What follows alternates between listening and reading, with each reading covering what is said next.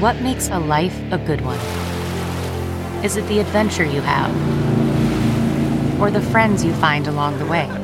Maybe it's pursuing your passion while striving to protect, defend, and save what you believe in every single day. So, what makes a life a good one? In the Coast Guard, we think it's all of the above and more, but you'll have to find out for yourself. Visit gocoastguard.com to learn more. Welcome to episode seven of Wannabe Walk Ons, a Nebraska football and craft beer fan podcast. I'm Ben, and I'm joined by my co host, Drew. Thanks, Ben. Uh, each episode, we will sample beers, both local and beyond, while sharing our unique brand of Husker Insight. We encourage you to follow us on Twitter, Facebook, or Instagram at Wannabe Walk Ons for the most up to date show information. And please subscribe to the podcast on your favorite podcast platform or stream each episode on wannabewalkons.com. On this week's episode, Drew and I will sample beer from Canyon Lakes Brewing Company in Johnson Lake, Nebraska. We'll provide our thoughts on Nebraska versus Illinois, and we'll look ahead to the Big Reds matchup against the Fordham Rams. I'm Ben, And I'm Drew. and this is Wannabe Walk Ons.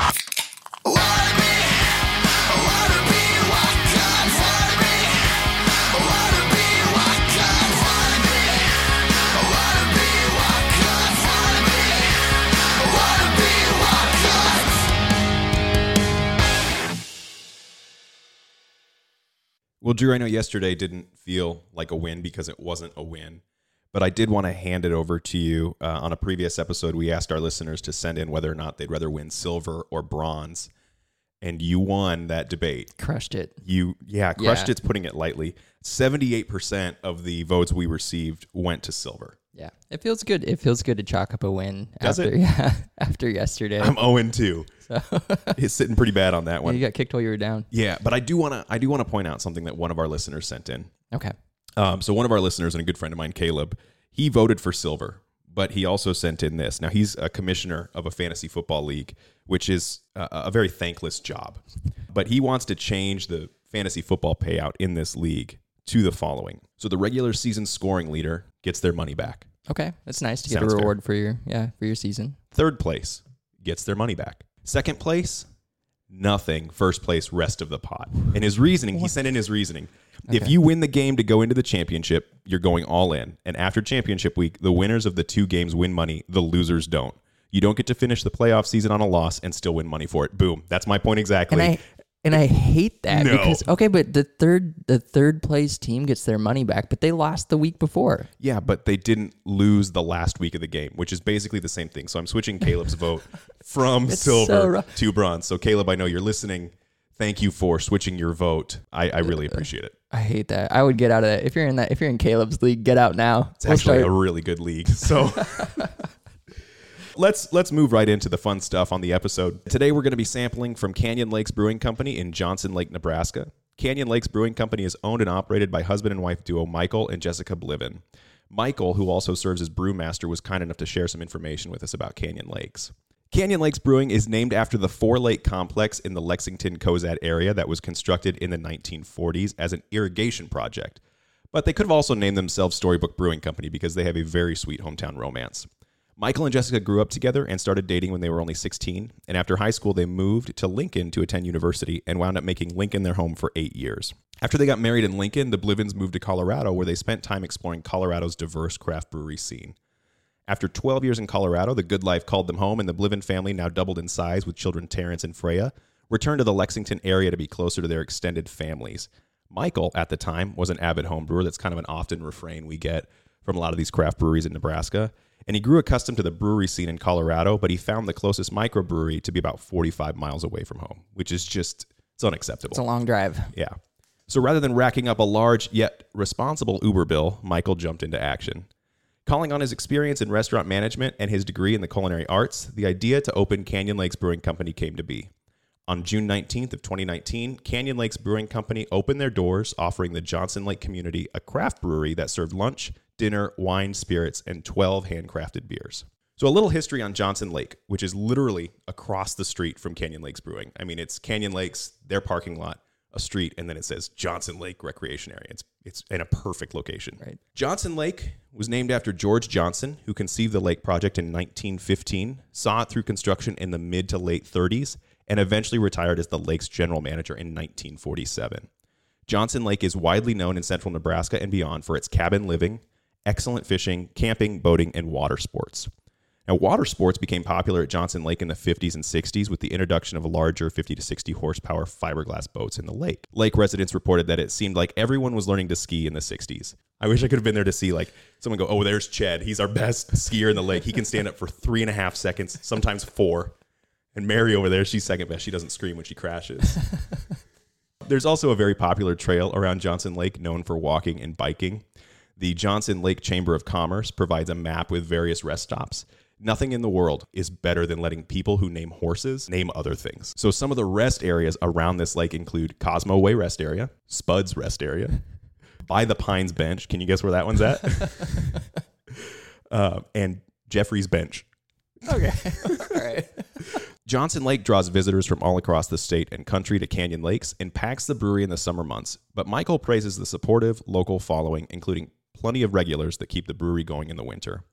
Canyon Lakes is known for their rotation of lagers and IPAs, but also explores the world of stouts, porters, and sours. Michael's driven by a sense of adventure and experimentation when it comes to shaping the beer menu. You can find more information on Canyon Lakes Brewing Company by visiting canyonlakesbrewing.com, stopping by their brewery in Johnson Lake, Nebraska, or try their beer at one of many festivals.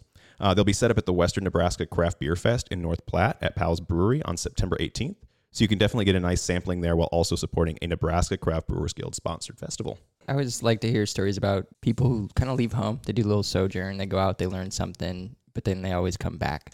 Come back to where you know where the heart is, Yeah. and then they bring something back with them, and it's special. Yeah, there's something to be said about this being the good life and, you know, nothing else like it. It's not for everyone, but the people who start out here come back, and there's a reason for that. Yeah.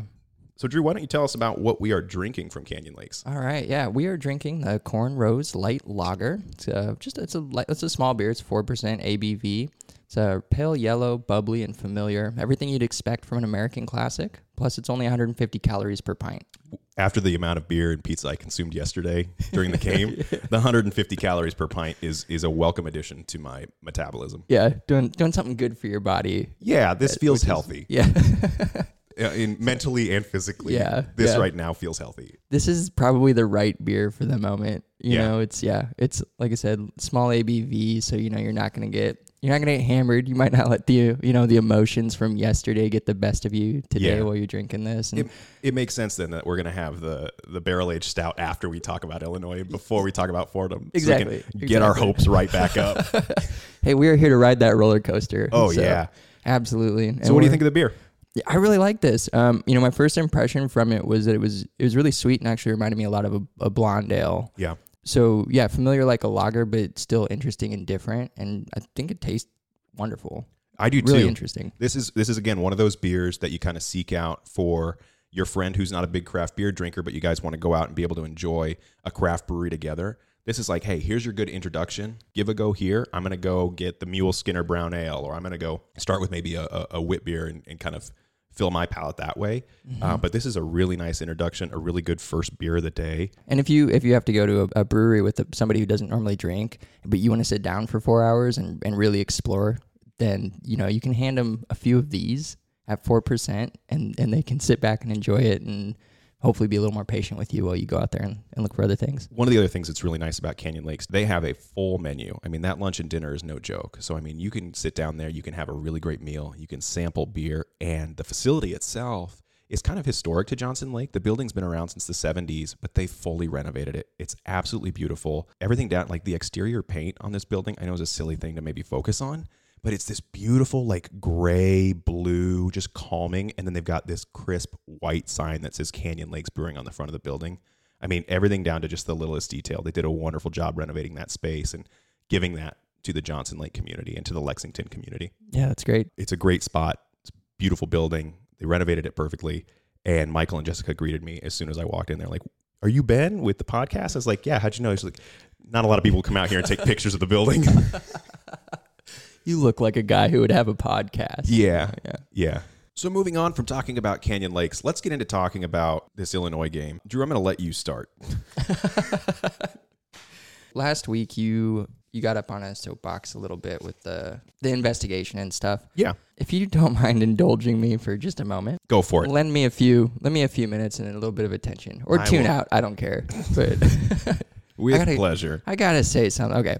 There's not much that that hasn't been said already, right? But I do want to say we have an established rule, you and I, sort of, that we don't tear players down. Correct. Like we're not here to tear down this team, and we're sticking to that. Yep. I feel awful for these players. Yeah. I want them to be successful. I want them to be rewarded for their hard work. I think most everyone who's listening and sitting at this table knows what it's like to work and work and work at something and you just never quite get things right or things don't break your way or you don't get out of your own way. And that's just part of life.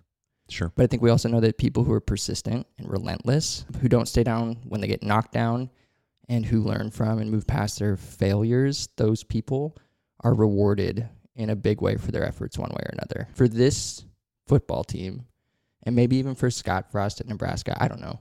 But at least for this team, I don't know if their reward is going to come in the form of winning. And as a fan who cheers for them and wants them to be successful on the field, it's a bummer. But as a fan who cheers for them and wants them to be successful off the field, I hope that they're learning something from this about their perseverance, and I hope that it pays off in some way, shape, or form down the down the line in their life. And I think it will. I, it's just it might be as fans we don't get to see that. So um, I just want to say I love this team. I'm I'm excited to watch them the rest of the year. I still believe that they can be successful this year. I think they can win games. I'm also a very gullible and optimistic fan, um, and I own that very much. So I'm okay with the way that I see him because for me to be the opposite, it would be depressing. Yeah. it would fly in the face of everything that I love about being a Nebraska football fan. So I just wanted to get that off my chest. Just wanted to say that. Like, probably we're to pick the team apart here and there. And I, like, they've heard it from all angles already in the past, you know, not even what, 24 hours. But as we do so, any like poking fun of it or self deprecating humor, like, it's, it's all because I'm deflecting a lot of negative emotions, but I do like I love I love this football team and I and I and I want the best for these players. So I do love this team as well, and I want them to succeed. And the season is nowhere near over. There's still 11 games left for me to cheer and holler and root and yell and do all that stuff and to enjoy great beers and to have great Saturdays and a, and a great Friday at the end of the season. Like all that is still ahead of us.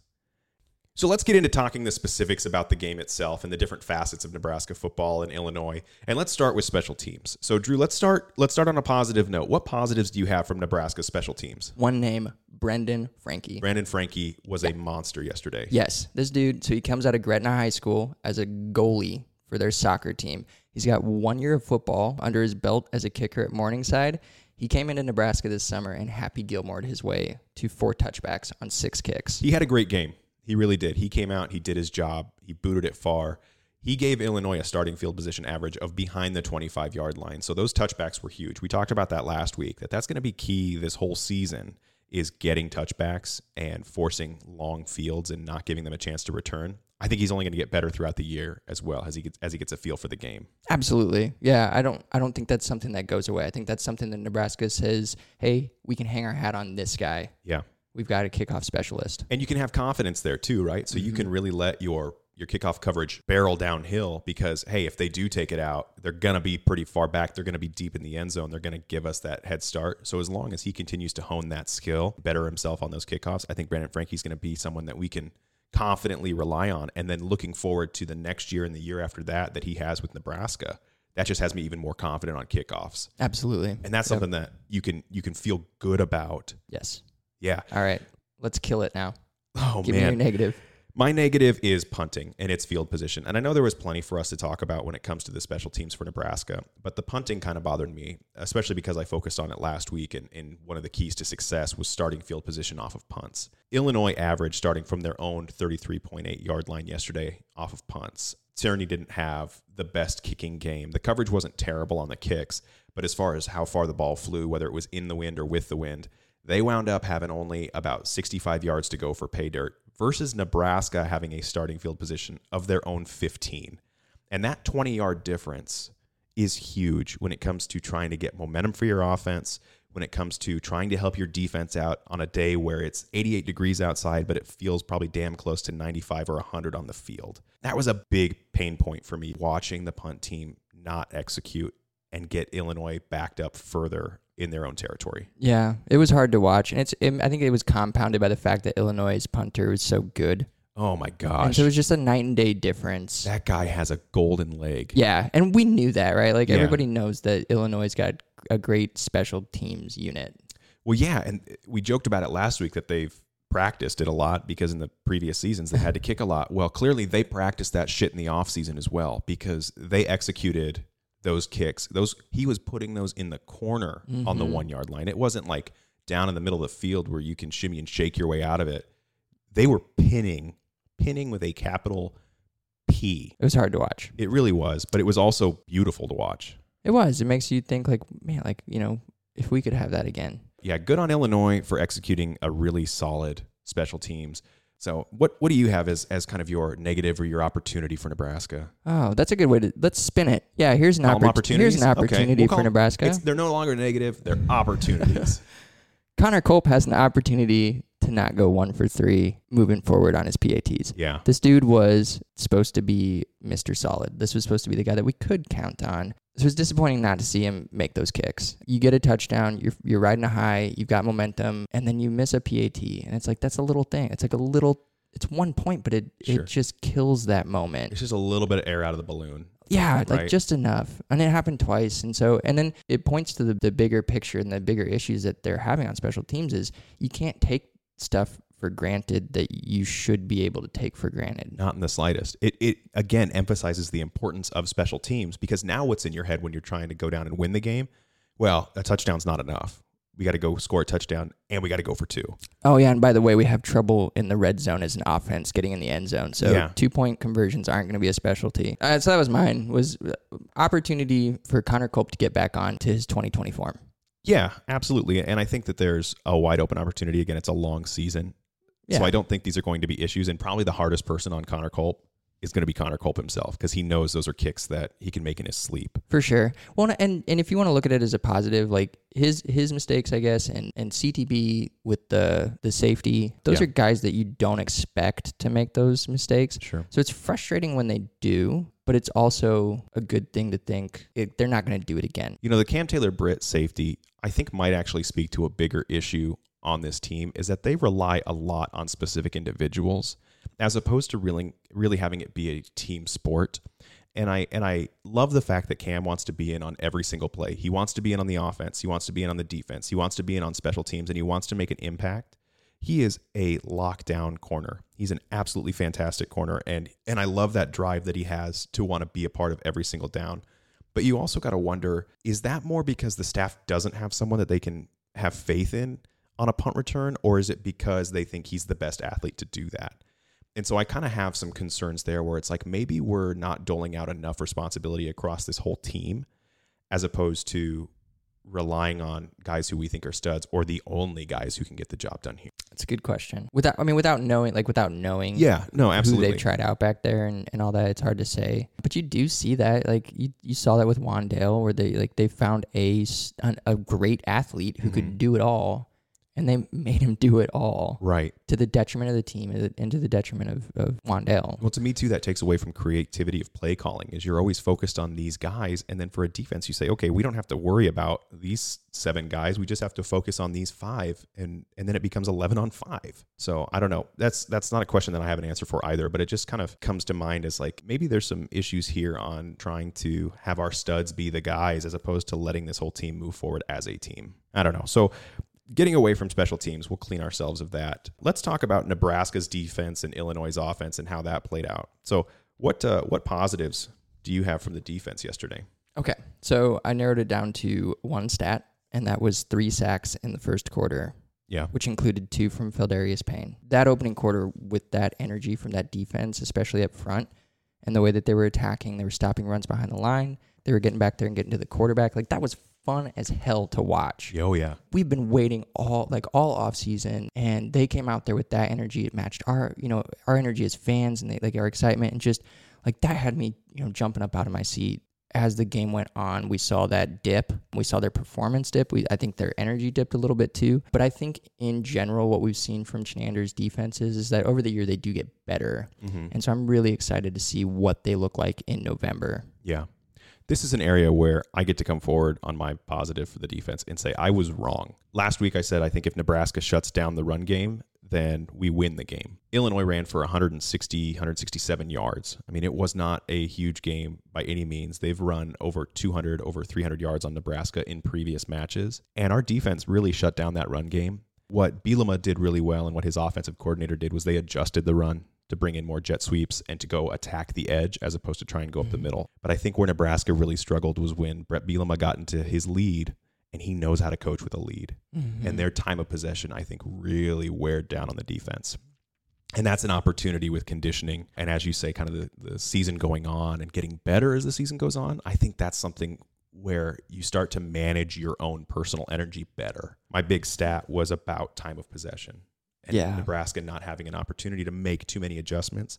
In that first half, Nebraska's offensive time of possession was a minute 48 on average, whereas Illinois was almost three minutes. So there's an extra minute to rest. There's an extra minute to coach. There's an extra minute for guys to get geared up for the next set of downs, to make their own mental adjustments as well, to evaluate themselves. And when you flip that on itself, that our defense just didn't have a chance to rest. It didn't get much better in the second half. Right. Nebraska was at 230 on their average time of possession, and Illinois got a second better on their time of possession. So Nebraska just didn't have that chance to regroup and, and keep that energy that you were talking about in that first quarter.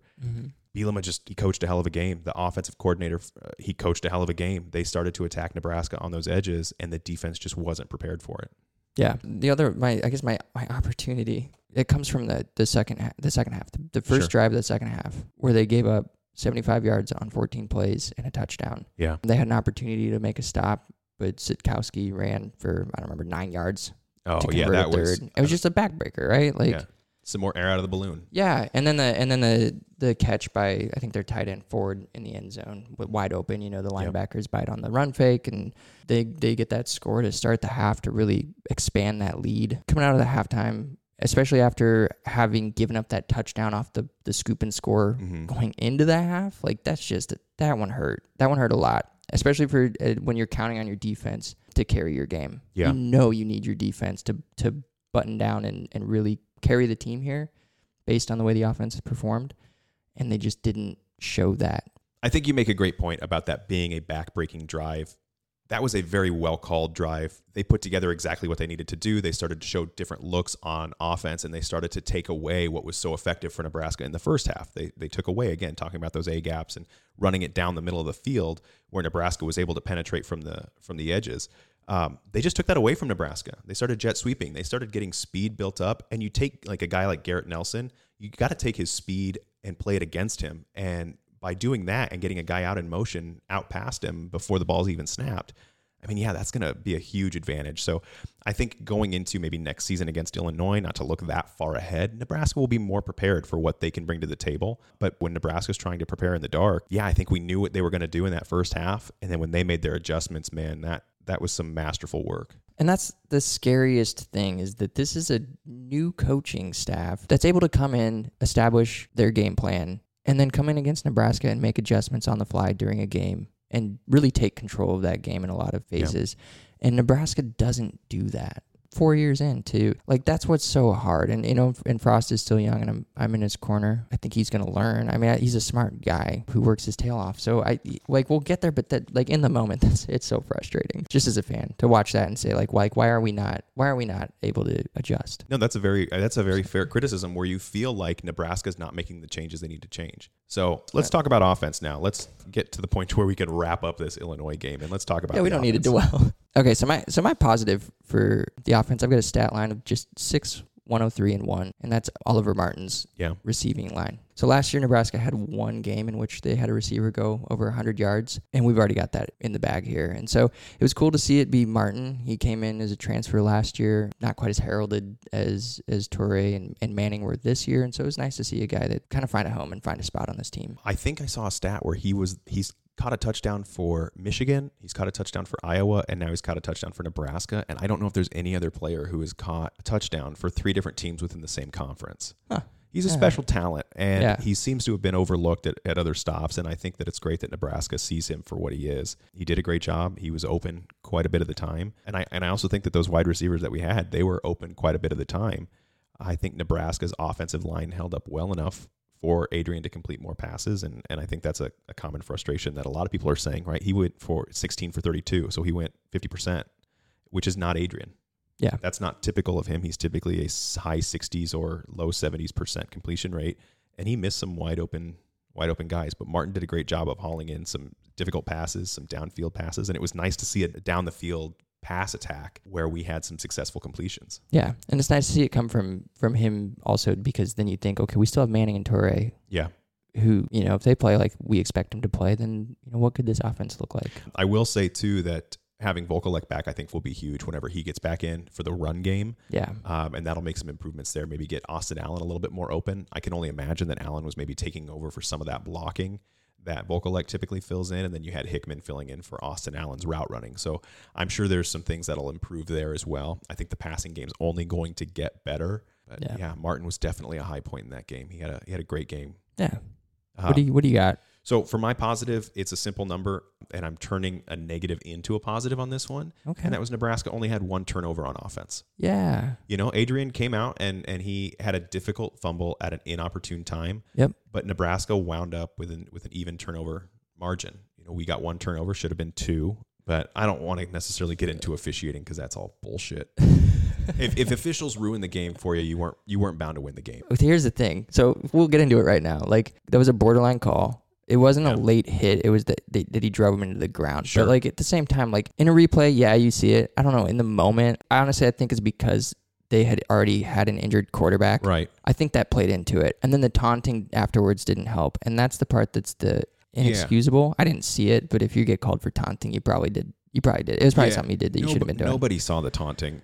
No? Okay. No, on all the replays, I I never saw the taunting. I I mean, either either way, right? Like Nebraska can survive that. Like that's that shit happens. It just happens. It happens Right. in every single game, and it's either going to be for you or against you, but it's going to happen.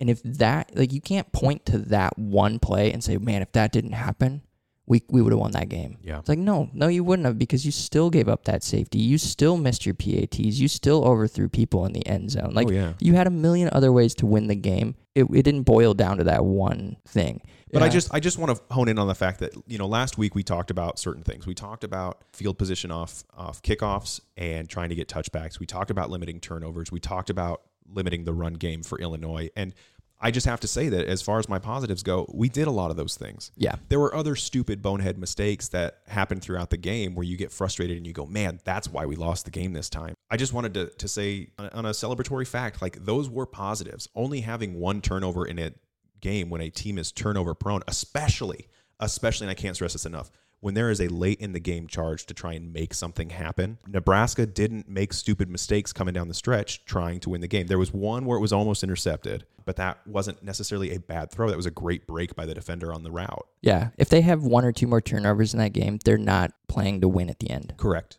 And everybody wants improvement. Yep. So there's your improvement right there. Yeah, Was it like yeah, we lost, but we had a chance. absolutely. We didn't, you know, we, we played our way out of it, but we we didn't play our way so far out of it that we didn't have a chance at the end. Yeah, I mean, I kind of agree with that. We were down three touchdowns, so I mean, we we had a big mountain to climb, and, and one of those touchdowns did come off of a turnover, so it was a very costly turnover. Mm-hmm. But last year, Illinois scored 17 points off of turnovers. This year, they scored seven. We had four last year. We only had one this year. Great. I think that's that's some improvement, and that's worth celebrating. Yeah.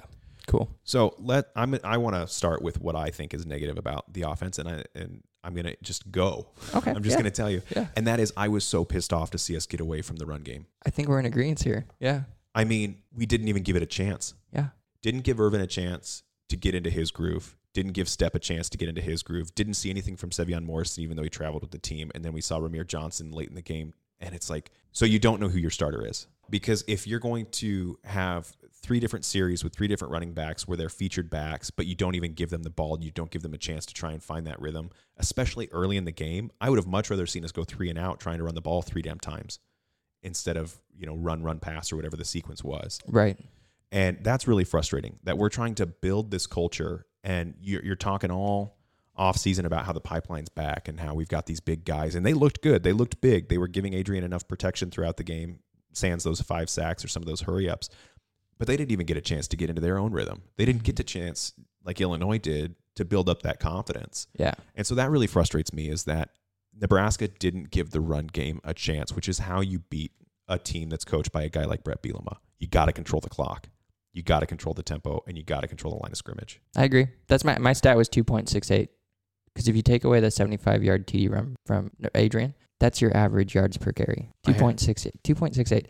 And Martinez ran more than than anybody else. Yep. He did not. He was not efficient either. Like I'm, I mean, I'm sure sacks come into play there, like as far as your yardage total, but he was not like that much better in this game than if you had been handing the ball off to a running back. Sure. And he took some fucking hits. Yeah. And and again, like you said, like you don't give you don't ever give other guys a chance to establish rhythm. You don't give your your offense a chance to establish an identity. You don't give yourself a, a chance to control the clock. You don't give your defense time to to rest. Like it's it was frustrating. Yeah. It was frustrating to hear all offseason about all these running backs and then not get to see them featured. Right.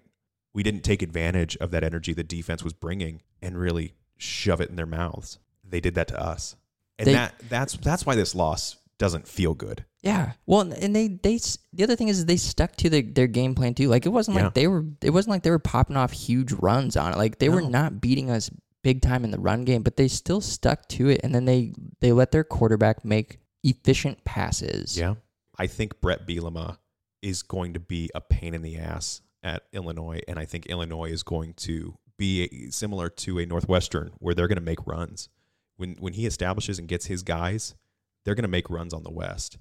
And they're going to be a team maybe like a Northwestern or an Indiana that every few years they got a team that they're maybe projected to win, get second in the West, and they wind up winning the West because he knows how to coach, he knows his identity, and he can recruit to that identity.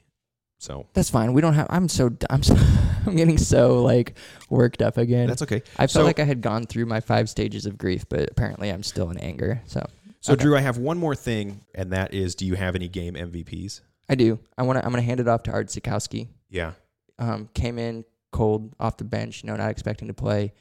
Didn't have like didn't have a you know didn't have an outstanding game, didn't blow everything up, but 12 of 15 for 124 yards, two TDs, didn't turn the ball over. This dude, if you want to talk about turnover machine, you stick him next to Adrian Martinez, and he's gonna he's gonna like blow you away. He's got so many ints on his career.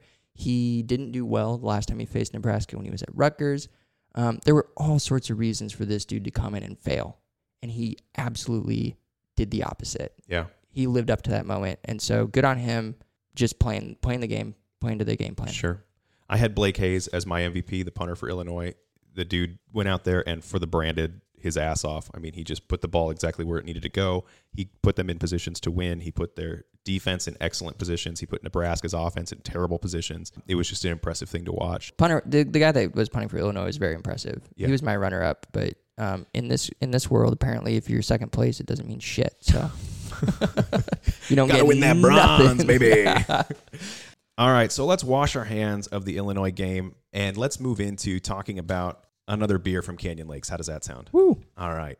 So the next beer that we are drinking from Canyon Lakes is their Dark Arts Bourbon Barrel Aged Imperial Stout. This is a bourbon barrel aged stout that starts its journey as a big imperial stout, and then it is aged in fresh dumped bourbon barrels for several months. Drew, what are you thinking on this beer? Yeah, this is this is definitely a big one. You know, for me it's it's got a lot of that spice and Yeah. and I, I found some prunes in there. Yeah. Um, you know, it's not like a coffee or a chocolate or that Right. rich roasty that you normally Yeah, might find, but deep fruit, real sweet, hmm real palatable. yeah, so it just it stands out on its own in that sense. Absolutely. Yeah. To me, if you would have told me this was aged in a rye barrel, I'd believe you because it has a lot of Mhm. those spice notes, and I think that might come from the fresh dumped bourbon as opposed to letting it sit in you know a dried out cask or something like that. So it's it's really picking up a lot of those spices. It kind of has a good bite to it, but it doesn't have the kick that you might expect from a, a whiskey barrel aged beer. It doesn't give you that heat from the alcohol, but it does give you a lot of those spicy bites to it. Yeah, and I think it picks up a lot more of the bourbon than the barrel itself. Yeah. Oh, yeah. That's a great point. for sure. Yeah, it's a very smooth drinker. I, I really like it. Absolutely, yeah. That's the one thing that's kind of scary with the bourbon barrel age is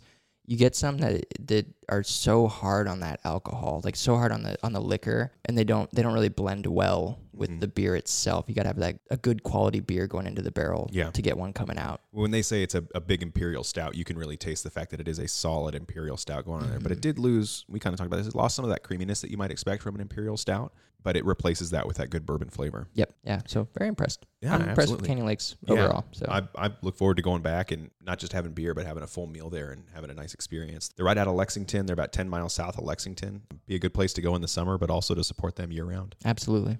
So before we move on to Fordham, we want to take a quick moment to talk about our show partner, the Nebraska Craft Brewers Guild. As we mentioned at the top of the show, Wannabe Walk-Ons is the official podcast of the NCBG. The Guild is a professional organization that protects the craft brewing industry in Nebraska. The Guild's main focus is to encourage folks of a legal drinking age to drink Nebraska beer through promotion, education, and events. The craft beer industry provides over 4,000 full time jobs in Nebraska alone. When you drink craft beer, you're supporting local small business, and that's something that's important now more than ever. So if you're a fan of craft beer like we are, you can support the NCBG by joining the Nebraska Beer Alliance. Being a member gives you access to exclusive discounts, Nebraska beer merch, and members-only information. You can learn more about the Nebraska Craft Brewers Guild, find local breweries, and join the Nebraska Beer Alliance by visiting nebraska.beer. Yeah, alliances are the hot thing right now, so join it. So Drew, I officially give you permission to put Illinois in the rearview mirror. Thank you. I, I need that. I need that. Yeah, because I'm going to do it myself, and let's let's move forward into talking about Fordham and, and look forward to the future. Um, so the Fordham University Rams, hailing from the Bronx, New York, travel to Memorial Stadium in Lincoln, Nebraska, to take on our University of Nebraska Cornhuskers. Kickoff is scheduled for 11 a.m. on Saturday, September 4th, and will be broadcast on the Big Ten Network. Nebraska is coached by Scott Frost in his fourth season as head coach. The Huskers come into this week one matchup with a 0 1 record after a loss against Illinois. Fordham is coached by Joe Conlin in his fourth season as head coach and is 8 and 18 as the leader of the Rams. So, how are you feeling about the offense going into the Fordham game? That's a great question. I feel like if it, if it wasn't Fordham that we were going into, I would feel terrible. But I feel a lot better knowing that we have an actual game experience at home and a chance to fine tune everything. Yeah. everything. Sure. So what what I'm excited for, what I'm really looking forward to, is just to see some big plays that I think are, that the team's going to pop off. I think they need that. I think they need to see, you know, the big 60 yard touchdown. Yeah. Uh, you know, the run, the the running back breaking through on a big hole from the line. Sure. They just they need to develop that confidence. They need to fine tune the finer points of the game. Yeah. And I think that's this is the perfect opportunity for that. So I'm excited to kind of drink in some of those those big plays and and you know just see some good coming out of them. I know they're empty calories, but it's still fun. Yeah, absolutely. So I have a similar feeling when it comes to the offense. I think it's important that they do have that tune up that you were talking about and that they get back into a groove and they get their confidence built back up. Because the game at Illinois kind of shot some of that confidence down. And I wouldn't mind seeing them go to a really vanilla play call where it's a lot of run. It's a lot of trying to bust those big 60 yarders. It's a lot of trying to have the big play. And it's a lot about getting hats on hats and really focusing in on your scheme, your blocking plan, and making sure that the team is just a executing those X's and O's the way that they're supposed to, heading into a more stout competition against Buffalo, and then looking into Oklahoma and starting back into the Big Ten play with Michigan State. So I think you've got the right competitor going into what you need to do and what you need to focus on, and not to speak down to Fordham because I'm going to share some stats that might shed a little bit of extra light on what they're capable of. But I think that that's the exact opponent you need in this exact moment. I mean, I'd love to see them pitch a perfect game coming off of Illinois and showing us that they can do that, that they can stick to a game plan, and that they can find an identity. Uh, that's not something I necessarily talked about in Illinois, but that was a frustration that there was no identity for Nebraska's offense. And I'd love to come out of the Fordham game going, oh, okay, I know what this offense is now. I know what they're going to be moving forward, and I know how teams are going to either lose to them or have to beat Nebraska by destroying that identity. Yes. So, what do you have as far as a stat line for the Fordham off, uh, the Nebraska offense against Fordham? So, uh, so I'm, I'm looking. I'm still looking back at Illinois, even though you gave me permission to forget about him. But it's the it's the only stat I have for this year. You know, it's the only game I have to look at. So, they gave up five sacks against Illinois. So last year, Nebraska never gave up more than three in a game, and those five sacks are the second most in a game since Frost took over. The last time they gave up more than that was Colorado in 2019 when they gave up six. I want to see the offensive line clean that up. Yeah. When Martinez is under pressure, if he's not finding his open guys, that's when we see those mistakes happen. Um, we see a lot of the scrambling, and so it would be nice just for for Martinez's sake to feel comfortable in the pocket throughout this game. And I also think it's important knowing that he's had difficulty with injuries to stay clean Oh yeah, yeah, to stay absolutely. safe because I I want him to have as many opportunities as possible to lead this team and to succeed with this team. And the best way to do that is to stay healthy. yeah, And so avoiding sacks or hits that are unnecessary is the number one way to do that. yeah, My my stat line for this game is actually very similar, and that's focusing again on turnovers. This is another game where you just shouldn't turn the ball over. There's no excuse to have turnovers in this game. However, in Fordham Spring League, they only played three games in March and April, but in those three games, their defense had three fumble recoveries, eight interceptions, and two defensive touchdowns. Damn. So the fumble recoveries are, you know, they're a little bit luck, but the eight ints, Yeah, and two impre- defensive touchdowns. Yeah, in three games. that's impressive. If you told us that every three games we're going to get two defensive touchdowns, you'd think, man, this is a really solid defense. right. So, yes, it's an FCS opponent. Yes, it's not someone that's on the same tier of talent as Nebraska, but this is a team that's capable of doing that to offenses that they play. So, it's not that you're just going to have kind of a pushover on that front. They're still going to come in, they're going to give you their best. This is their biggest game of the year. They're playing they're playing a power conference school and we talked about it in our previews. They've been known to throw some upsets. I don't think they're going to, but I still think that Nebraska can focus on not having turnovers against a defense that does predicate themselves on trying to create turnovers and trying to create havoc. So by limiting the sacks, limiting the amount of tackles for loss, and and staying away from the turnovers, I think your offense gets to build some confidence going into the Buffalo game.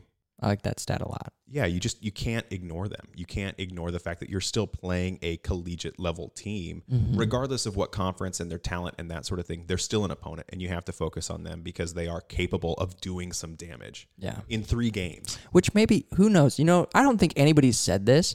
Were we were we overlooking Illinois because we were scared of this Fordham secondary? No, I don't think that in the slightest. No. Okay. I don't know. Um, but I'm just saying you can't overlook You can't. You can't. You can't overlook anybody. Not not because I don't think Nebraska can overlook them because they should be worried about losing, but overlook them in the sense that you're you're missing an opportunity Absolutely to play a clean game. right. Indulge me for a second. Okay. in college I played a lot of Guitar Hero.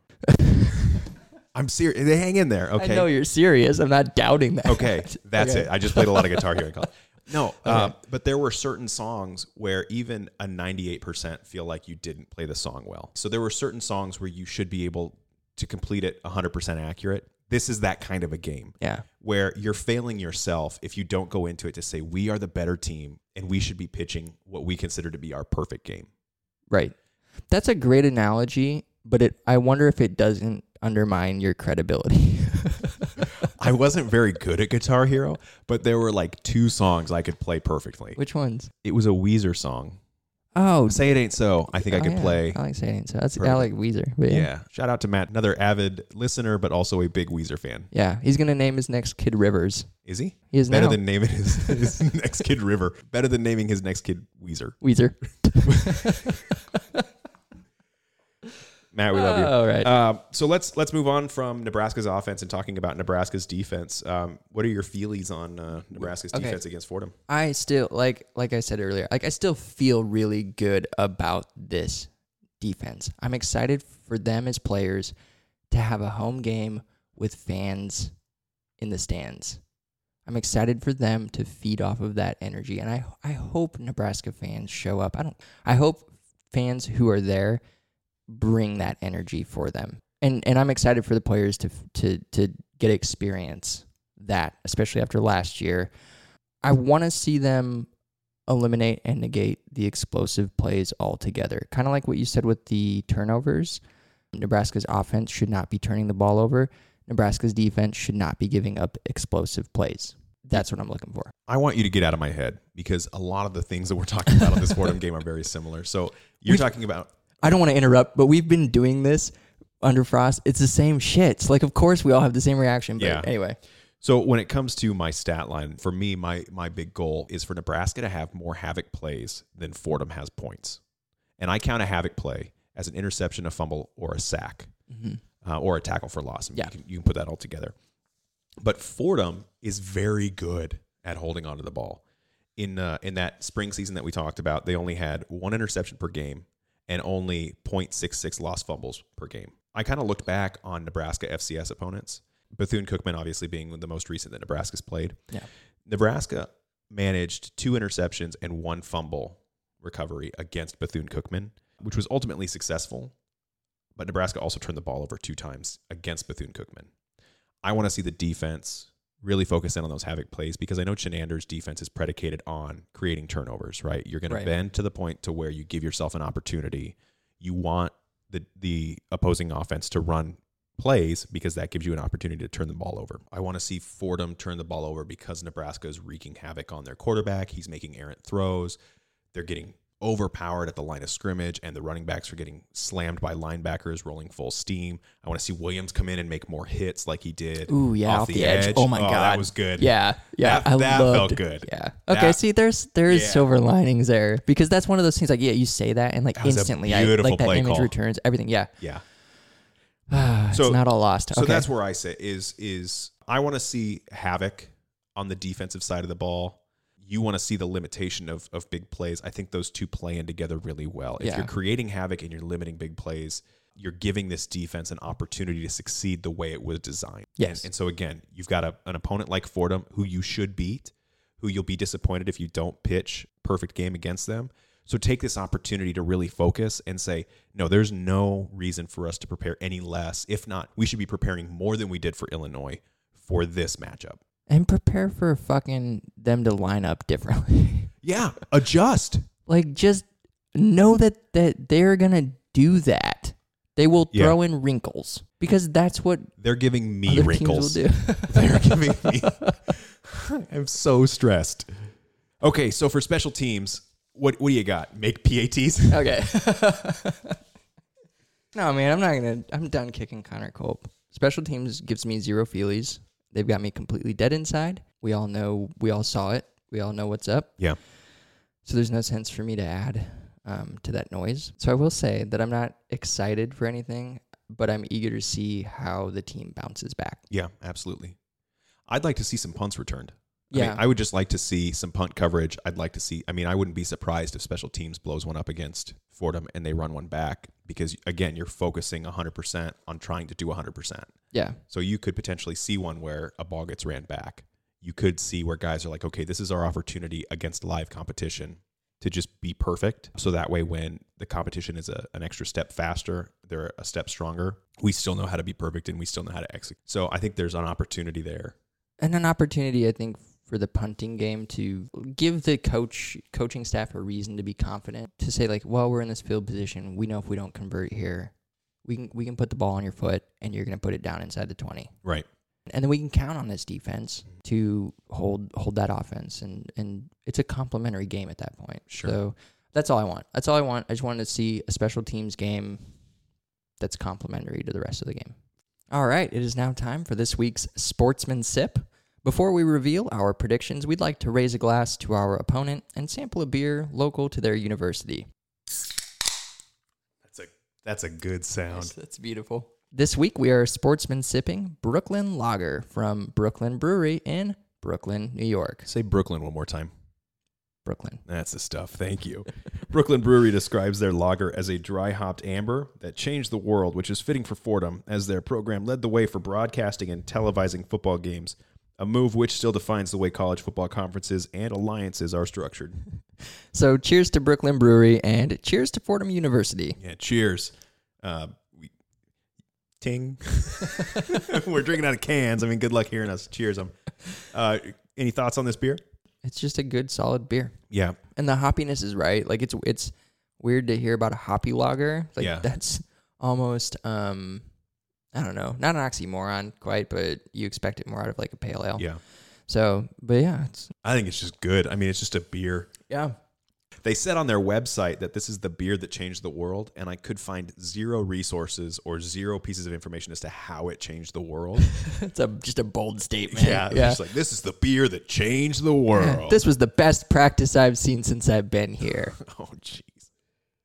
All right, so now that we've uh, possibly earned a little respect from Fordham, let's completely destroy any and all of that goodwill with our predictions. So when we went through and did our season predictions, I had Nebraska winning against Fordham 49 to 10. After the Illinois matchup, I did decide to change that prediction just a little bit. I still have Nebraska winning over Fordham. Don't worry about that. But uh, here we go.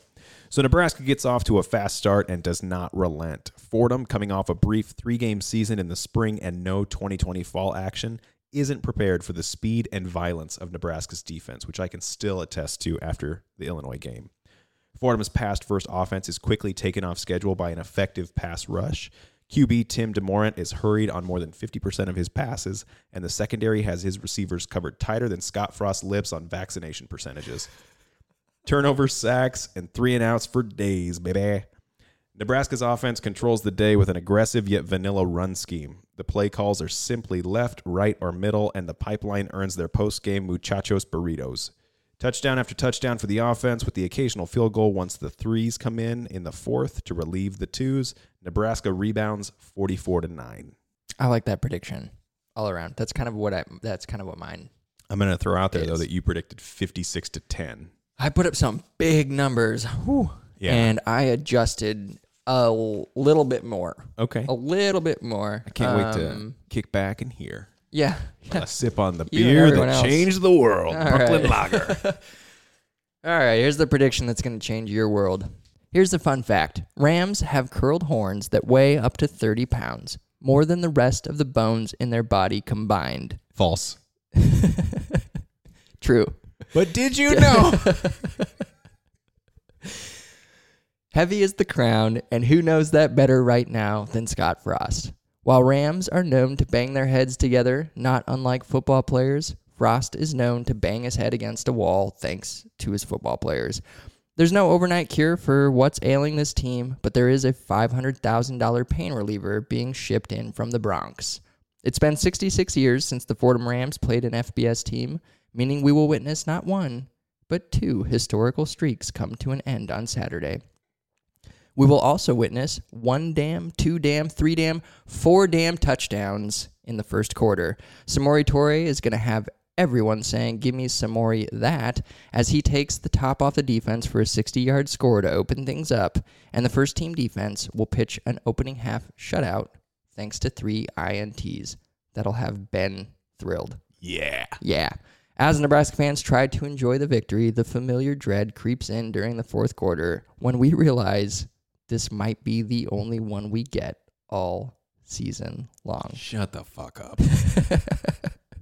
Nebraska rolls 42 to 3.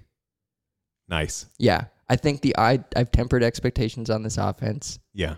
Scott Frost against Bethune Cookman put up 28 points in the first quarter. Right. with a team that was one in what one in six at the Mhm. time. So I, I don't think we'll struggle. Yeah. I think we'll see some good things. That's my biggest question is how many points do we put up? I think we can keep Fordham under 10 points, but I'm Mhm. curious how much does Nebraska put up? And I think that, that you need to be able to see that they can score. yes, you do. It's it's going to be a whose line is anyway. The points don't matter, but how you get them matters. Nebraska needs to do it with an identity. We've talked about it this whole preview. We just need to see 100%. There's no slacking off on this game. You've got to turn around and prove that, hey, we know how to execute. We've got a game plan. We have an identity, unlike other years. It's not the quarterback run. That's not going to win us games.